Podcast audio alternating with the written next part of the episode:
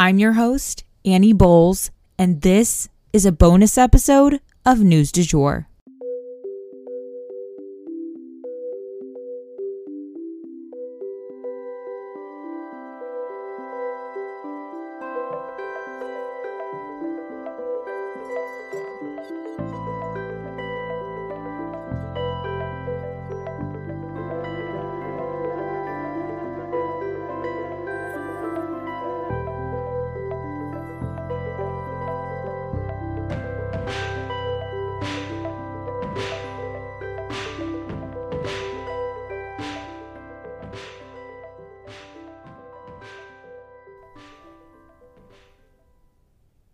Today, we are going to tell the stories of those lost and harmed in Iran through a second hand source.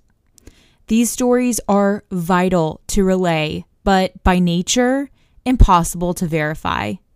So, with that, I have to issue a disclaimer here at the top. The views and opinions expressed by guests on this podcast are solely their own and do not necessarily represent the views and opinions of Sugar Free Media or News du Jour podcast. This episode contains content such as violence and graphic descriptions that may not be suitable for all audiences. Listener discretion is advised. A statement from Amnesty International about the country of Iran, which they have researched extensively, reads quote, Thousands of people were interrogated, unfairly prosecuted, and or arbitrarily detained solely for peacefully exercising their human rights, and hundreds remain unjustly imprisoned security forces unlawfully used lethal force and birdshot to crush protests. Women, LGBTI people, and ethnic and religious minorities faced entrenched discrimination and violence.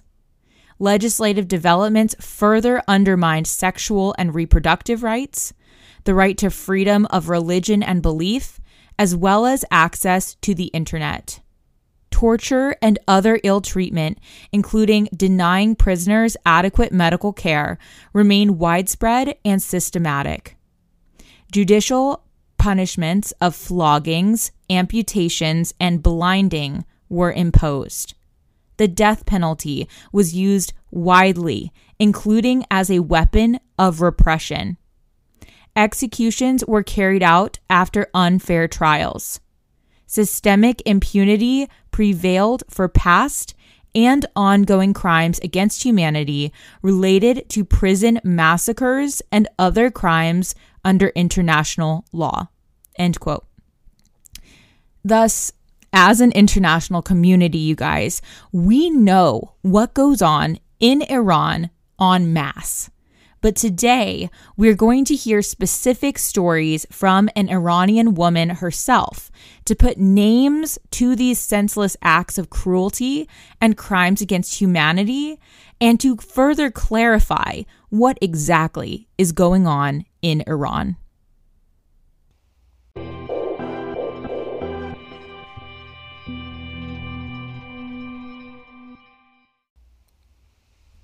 I wanted to give a warm welcome to Elica Le Bon and express my gratitude that you were willing to sit down and put your name alongside these important stories. And thank you for taking time out of your life to do this work. First off, thank you so much for having me. Of course. First off, tell us a little bit about your personal story and your relationship with the country of Iran. So, um, my parents are both, I mean, I'm from Iran. My parents are both from Iran. Um, they lived in Iran before the revolution. So, the um, Islamic Revolution happened in 1979, which is how the people of the regime got into power, who are still there now. Um, before that, my parents lived in Iran. Um, during the time of the revolution, um, they experienced similar things to what is going on now. My mum was in Evin prison. My aunt was in Evin prison um, while she was pregnant. Her husband, my uncle, was executed in Evin prison. Um, they eventually left Iran, came to London. That's where I was born. Um, so obviously, I have that history um, of that experience with my own family, and the regime also executed 13 um, of my fa- family members in total. So um, I then moved to the US um, and became a lawyer here. And now I, you know, do the work that I do, which is um, connected to the criminal justice system, and I do advocacy for that as well as now Iran um, due to the current revolution that's taking place. I'm so sorry to hear about your family members. I actually did not know that going into this interview. Um, so, you know, my next question was how did you get into this activism? But it sounds like you were born into it. Um, can you tell us a little bit more about what you do online, though? Yeah, so it's one of those things where um, so- sometimes these these things are really um, you really are born with them because of epigenetics. You know, like uh, especially my cousin, for example, my aunt's baby who she was pregnant with in prison, right? Like that kind of trauma and stress, it's like epigenetically transferred. Mm-hmm. Um, so my um, I started being doing my advocacy um, after I became a lawyer here in the US, and I started to build up this platform um, mainly on TikTok. So I rapidly built up this platform on TikTok doing my advocacy. And then I kind of started transferring it over to Instagram as well. And I use Instagram right now almost exclusively as a platform to talk about um, Iran stuff, particularly because it's not really being discussed much in the media. So I'm trying to, like, I'm trying to be the news mm-hmm. for Iran mm-hmm. right now. Well, you're doing a fantastic job because the stories that we're going to discuss today are not being discussed in the mainstream news.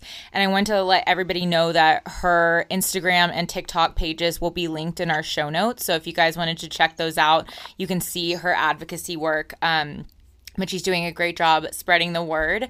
So, I wanted to go over a couple terms that we may use really quickly. So, IRGC is the Islamic Revolutionary Guard Corps, or basically a branch of the Iranian armed forces that has been cracking down on protesters. Um, also, kangaroo court is just, you know, more of a term meaning like a court that's kind of a joke, if you will. Would you describe it that way? Yes, absolutely. Yeah, it just doesn't, it's not a real court. You know, they just kind of do mm-hmm. as they please. Um, so, with that, can you tell us a little bit about Iran's decision to execute peaceful protesters? We are approximating 14,000 of them, right? Yeah. So, they have detained upwards of 14,000 peaceful protesters. Um, you know, people who are just like present at the scene of the protest, not people who are being violent, just protesting. Um, this is something, this is something that they've done so many times throughout their 43 year reign. This is nothing new or surprising, but um, they, they, the 227 of their 290 seat parliament recently um, voted to execute all of the prisoners that have been arrested for peacefully protesting. So, as we said, that's like 15, 14 to 15,000 of them now. This is um, behavior that they've repeated many times. In 1988, they did another massacre of Iranian protest- protesters. Anywhere between five and 30,000 of them were executed, hanged, um, because that is their manner of execution.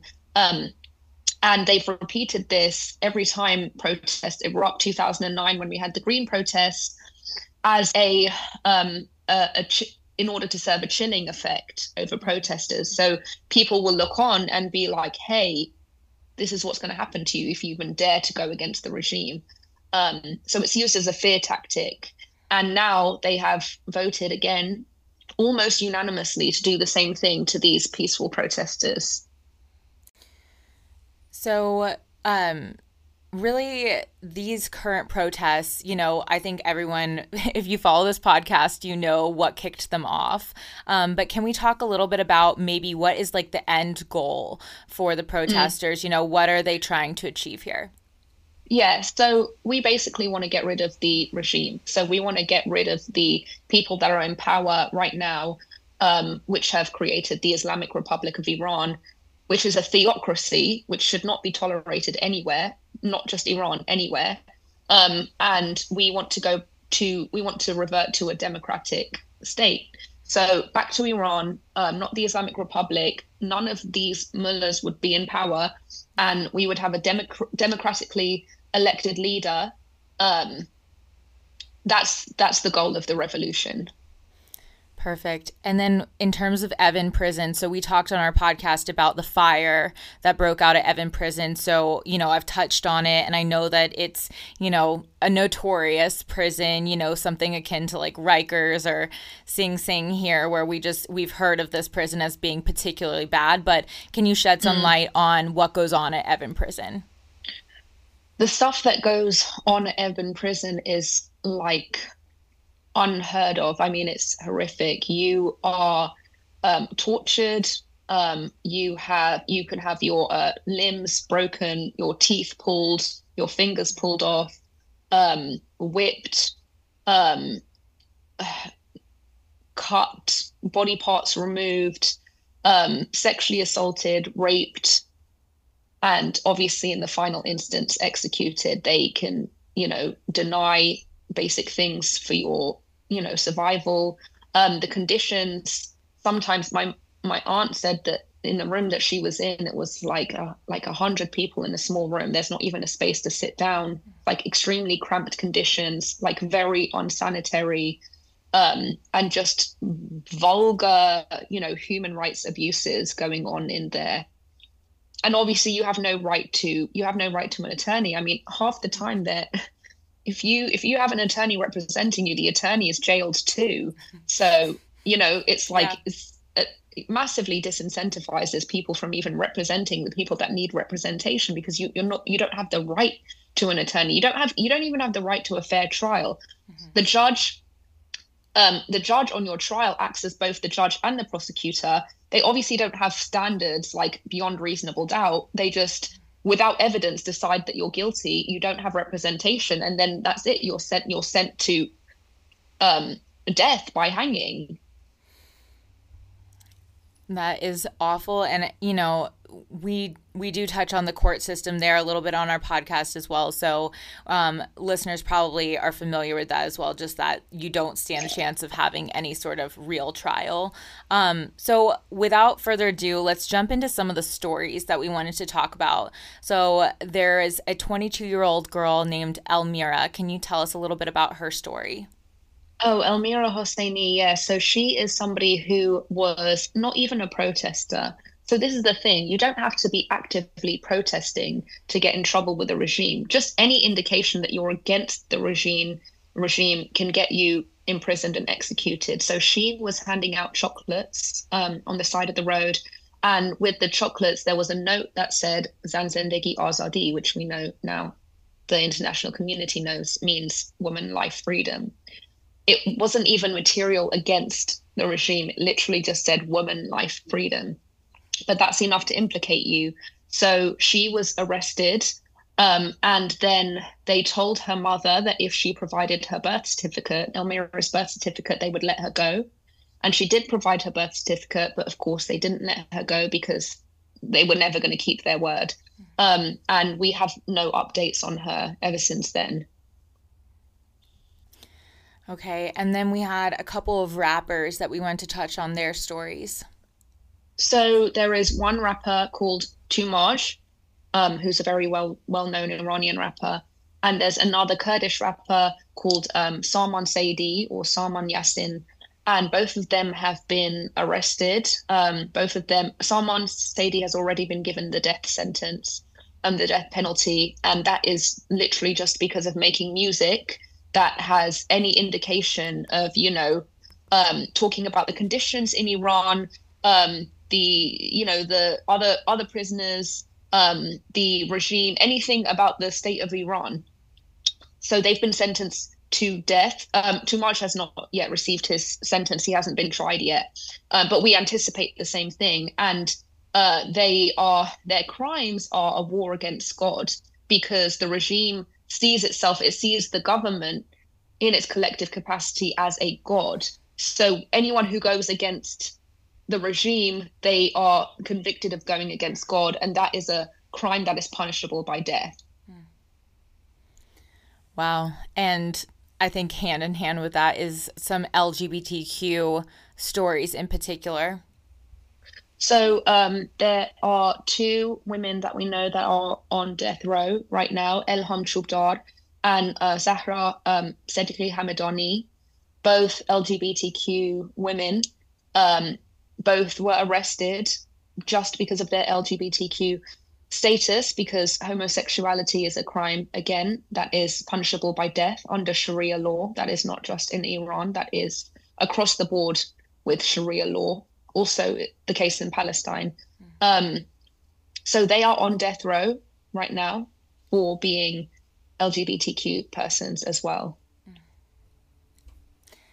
And then Niloufar Hamadi, mm-hmm. and she was together with Elahe. Yes. Yeah. Mohammadi. So um, these two are the journalists that broke the news about Mahsa Amini's death. Um, so journalism, obviously, there's no freedom of speech in Iran, and journalism is tied to that democratic function of government accountability and free speech. So that is also a crime in Iran um, because it's going against their god, them, them. They are the god, right? Mm-hmm. So they were arrested for um, war on God, same thing for breaking the news of Mahsa Amini, because the regime has a different story that they put out about Mahsa, which is that she died of a heart problem, not that she was beaten by the um, Basiji, which are the morality pol- police in Iran. Um, and we also anticipate them to receive death sentences. And then Armita Abbasi, 20 years old. So, yeah, um, Armita Abbasi, 20 years old, she um, went missing during one of the protests, which is a common theme of women who go out and protest in Iran. It's the same thing that happened to Nika Shakarami. And then a while later, um, they're either discovered in a morgue or in a hospital. So Armita showed up at a hospital, and the hospital staff discovered that she'd been arrested eight days earlier at the protest. They found that there was obvious signs of violent rape and sexual assault. The Basiji morality police told the uh, hospital staff that they have to say in their report that the rape occurred pre arrest, that she had already been raped by the time of her arrest, but they refused to. Um, and then they said that the they also told the hospital staff and the family that they have to if they ever want to see they told her family that if they ever want to see Armita again they have to release this story that she had some problem with diarrhea and that's why she was in the hospital. Obviously they refused. So when her family came to see her in the hospital the uh, basiji basically kidnapped her half conscious body and nobody knows where she is now. By the time her family got there, her body, her, she was gone. Wow, and I I would imagine there's a lot of missing young women and people in general right now. Um, and so these stories are really representative of just a larger trend, and that's why we're shedding light on them right now. Um, talk yeah. to me about the journalist. I'm, oh, go ahead. What were yes. you going to say? Oh, um, well, I was going to say that um, what's problematic about this whole thing is that um, we only the story the stories that we know we only know them because somehow the news got to us okay? And this is considering that there's no internet in iran. I mean if you try to send a message if i try to speak with my family in iran on whatsapp it's just one tick. There's it doesn't even get delivered right? So the information that we get it's like we don't it's like one story of literally hundreds and hundreds and hundreds of girls that are missing so it's like it sounds like oh my gosh eight people are in trouble but it's like there's thousands of them and this is all all we know you know yeah, I wanted to touch on the internet being turned off because I think that's a huge reason why we're not hearing more about this mm-hmm. and seeing more about this. Like, we feel like we're seeing a lot, but it would be just such a huge wave if the internet were turned on there, don't you think? Well that's that's exactly why they switch it off because you know if you think about the way that a democracy works, a government doesn't have control over those faculties, right? Like here in the US, you couldn't just turn off the internet because the internet is a private provider that is right. not affiliated with the government. But when you look at the way that Iran and theocracies work, the government controls everything. So the government is the internet, the government is everything. So the way that they keep a hold of their power in this way, the way that they prevent their you know power from being usurped is that they take all means necessary to uh, hide what they're doing. And one way that they do that is by shutting off the internet because the internet is Iran's access to the outside world. And the more these, we see it, we see it because the more these stories are released, the more that people pay attention and they're like, what is going on in Iran? Mm-hmm. That's not possible when the internet's shut off. So they shut the internet off with the goal of, you know, containing the violence and containing what they're doing and being able to continue doing what they're doing. But unfortunately for them, there are some very, very clever people in Iran and they know how to do the VPNs and the hacking and find ways to connect. And we find out. Um, yeah. So yeah, but I I did hear that they are now working on entirely shut shutting off the internet. Mm. And another thing about that is that I mean, when you think about how integral the internet is to just like the survival of anything like an economy yeah. which is also a problem right i mean think about how much we do with the internet like we send work emails you know calls yeah. messages everything that we do is with the internet if we didn't have internet most of us probably couldn't do our jobs realistically mm-hmm. you know yeah so that's the condition that they're in as well they, they they can't even get by on a daily basis because of um, these chokeholds. Yeah, this is all headed towards like a very severe crisis. I mean, we're already there, but it, it's right. it's getting worse and worse by the day.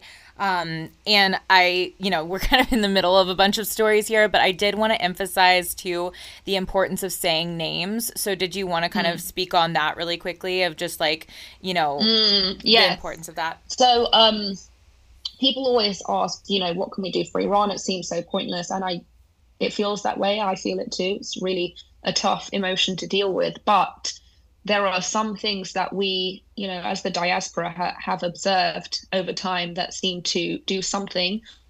One of them is saying their names. Um, so this we learned for maybe the first time in 2020 where there were three young boys in Iran who were sentenced to death because they were protesting over gas prices. Mm after the sanctions, right?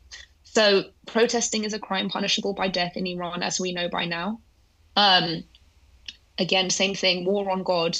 And then the international community actually got a hold of this story. I mean, when I say that, I mean that the news media outlets were talking about it. I remember reading about it in the news, in The Guardian, The Independent, you know, those are British newspapers.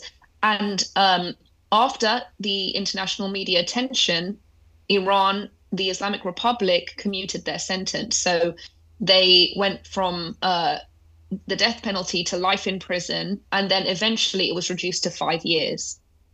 So we know that when the names are known to the international community, when people are talking about it, when there is an uproar, there has been a trend that they don't execute those people because it is going to galvanize and incite more violence and sedition.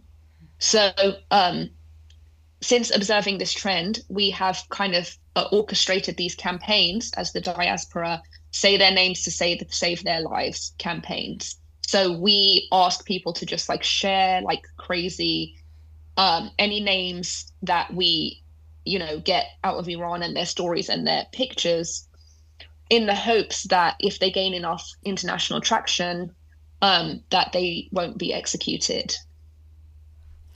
Absolutely. And so we're keen to try and share the names as much as we can. Um, with that said, let's jump into the journalist who was taken mid interview.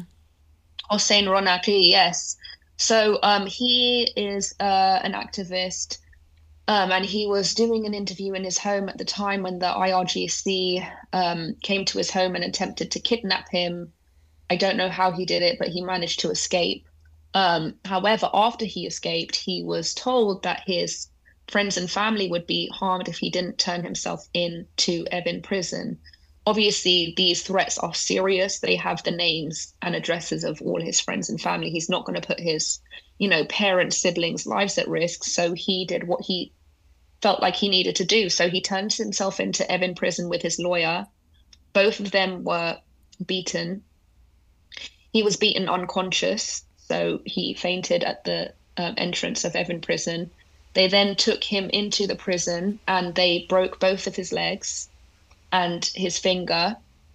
And people from inside the prison um, said that they saw him being dragged because he can't walk. He was being dragged from left to right. He was being dragged from the confession room to solitary confinement back to the confession room.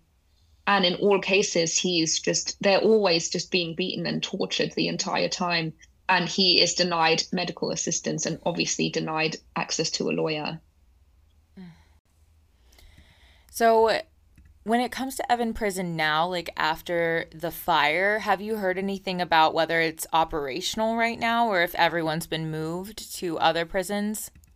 I haven't heard about anyone being moved. So I I very much doubt that they would move anyone because they have no interest in protecting the prisoners. Mm. So um, ever since the fire, you know, from what we know, there was you know a number of deaths, 140 plus deaths. Mm-hmm and then there was no information after that there was obviously no accountability and there was no updates on what happened so we just assume that the people that were there that survived are just there you know and and that's it and there's a good chance that that number of 150 is really underreported is that would you agree with that i thought i had read that yeah. from amnesty um, yeah, I mean, because you're relying on eyewitnesses when you find when you're asking like the number of people that were killed. You're you're relying on people. I mean, this number that we got was from uh, um, a percipient witness who said that they saw just like bodies on top of bodies, hmm. and their estimate was like it looked like more than 150 or whatever his estimate was. Wow. We also don't know the numbers of people that he didn't see like there's there's just really no way to know which is really sad but um we know that it's a lot that's that's as much as we know so next i wanted to kind of touch on the international community and kind of their lack of action. And you know maybe we could touch on what they could be doing um, the un specifically and news outlets rejecting coverage etc yeah. I mean this is something that's really confusing in general because these people have an incentive to actually talk about Iran. I mean, this regime, the Islamic Republic, has so many enemies. One of its biggest enemies is Israel, right? And so I think of, you know, I know that Israel and um, you know, you can't you can't say that every like Jewish community is connected to Israel necessarily, but I know that certain um, media outlets um, that have you know Jewish editors and journalists, you know, I would think that they would be wanting to talk about this because they'd be like, you know, finally someone's exposing this regime that we've been mm-hmm. against for so long. Um, and they're seeing what we've been saying, and no one was listening to us, right?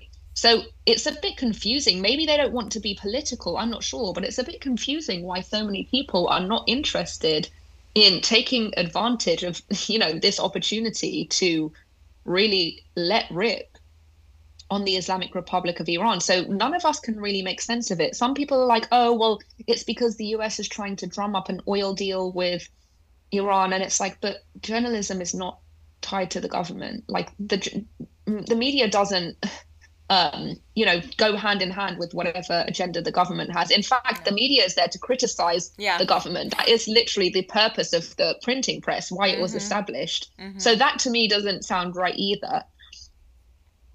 I have no answers for it. I have no answers for why they don't care. It could just be it could just go back to the same thing when, you know, the whole Ukraine thing happened and it was like they you know, it came to light that they were only interested in people who, you know, are white, blonde hair, blue eyes. I don't know.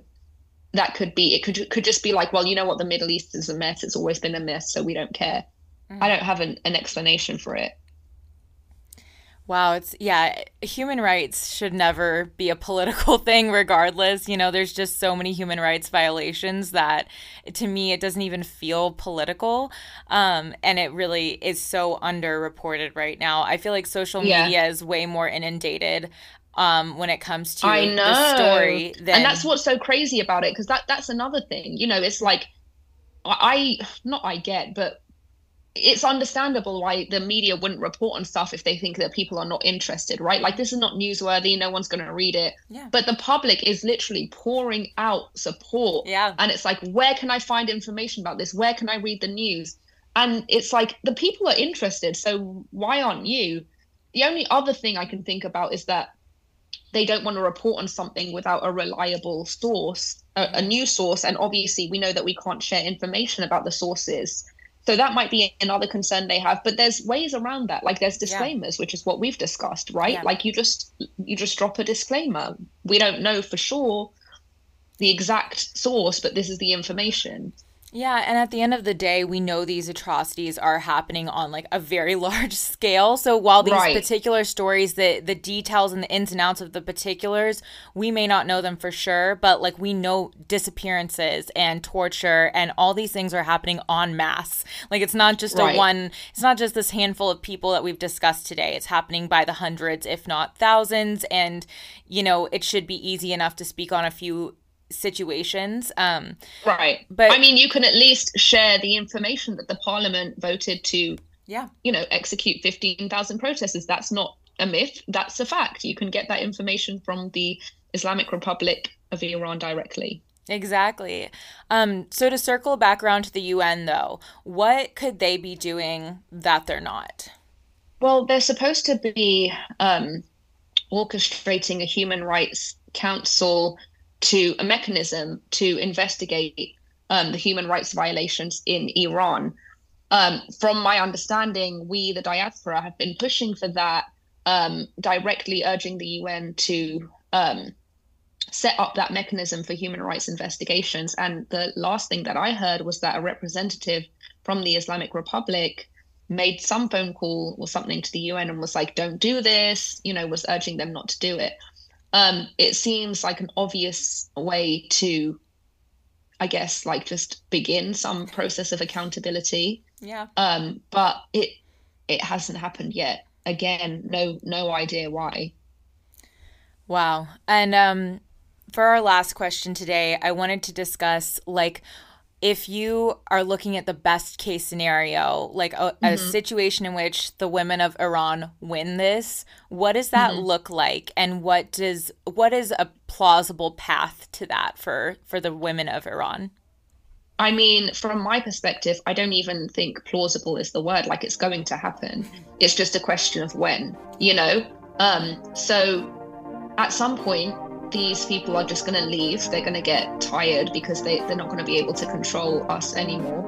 Um, and what that looks like to me is that somebody who the people want, somebody who the people love, is going to um, take the reins in Iran, a democratically elected person, and the women of Iran are going to enjoy all the freedoms that they deserve. They're going to enjoy the freedom to show their hair if they choose. They might not choose to do that. Um, they're going to enjoy the freedom to dress however they want. They're going to enjoy the freedom to speak about whatever they want. Um, they're going to be able to use social media platforms the way you, we use social media platforms. They're going to be able to do dances on TikTok if that's what they feel like doing. They are going to be able to live with the freedom of not having a theocracy and fundamentalist religion um, controlling their every living existence. So that's what the women of Iran can expect. It's just a question of when. A special thanks to Elica Le Bon and our legal team at Page Hulse Law for making this episode possible. If you want to help out with what's going on in Iran, head to Elica's TikTok or Instagram page. Both are linked in our show notes. And click the link in her bio for further instructions. Signing petitions, resharing to social, and sharing this podcast episode with friends and family is a great way to spread the word and help keep eyes on what the Iranian government is doing to its own people. If you enjoyed this episode, please consider becoming a patron of our podcast. For $7.99 a month, you can unlock tons of perks like breaking news text messages so that you're never out of the loop. Tons of bonus episodes are already up there ready for you to binge, and a discussion board full of networking opportunities and much more go to www.patreon.com forward slash sugarfree media today to become a patron. This is the best way to support our show. Our patrons make News du Jour possible. But a couple other ways to support our podcast are rate and review on whatever podcast platform you use to listen, share on your social media, you have influence, tell your friends, family, and colleagues that you love News du Jour and why you listen. You can also follow us on social media under sugarfreemedia.co on Instagram, just sugarfree media, all one word on TikTok, and sugarfree underscore media on Twitter. We also have a weekend newsletter called Dreamers Digest that's full of dreamy content recommendations for your weekend and a life update from yours truly. Sign up today on our website, www.sugarfreemedia.co. Our music is by Joey Lavoie and Nicholas Foster. Our cover art is by Hannah Pierce Photography. Our Sugar Free Media logo is by Catherine Jezik Designs. Any twinkling or little footsteps you might hear in the background are by my dog, Rhett. He's a rescue pup and always records with me. We appreciate you listening and look forward to telling you about the news again next time on News du Jour.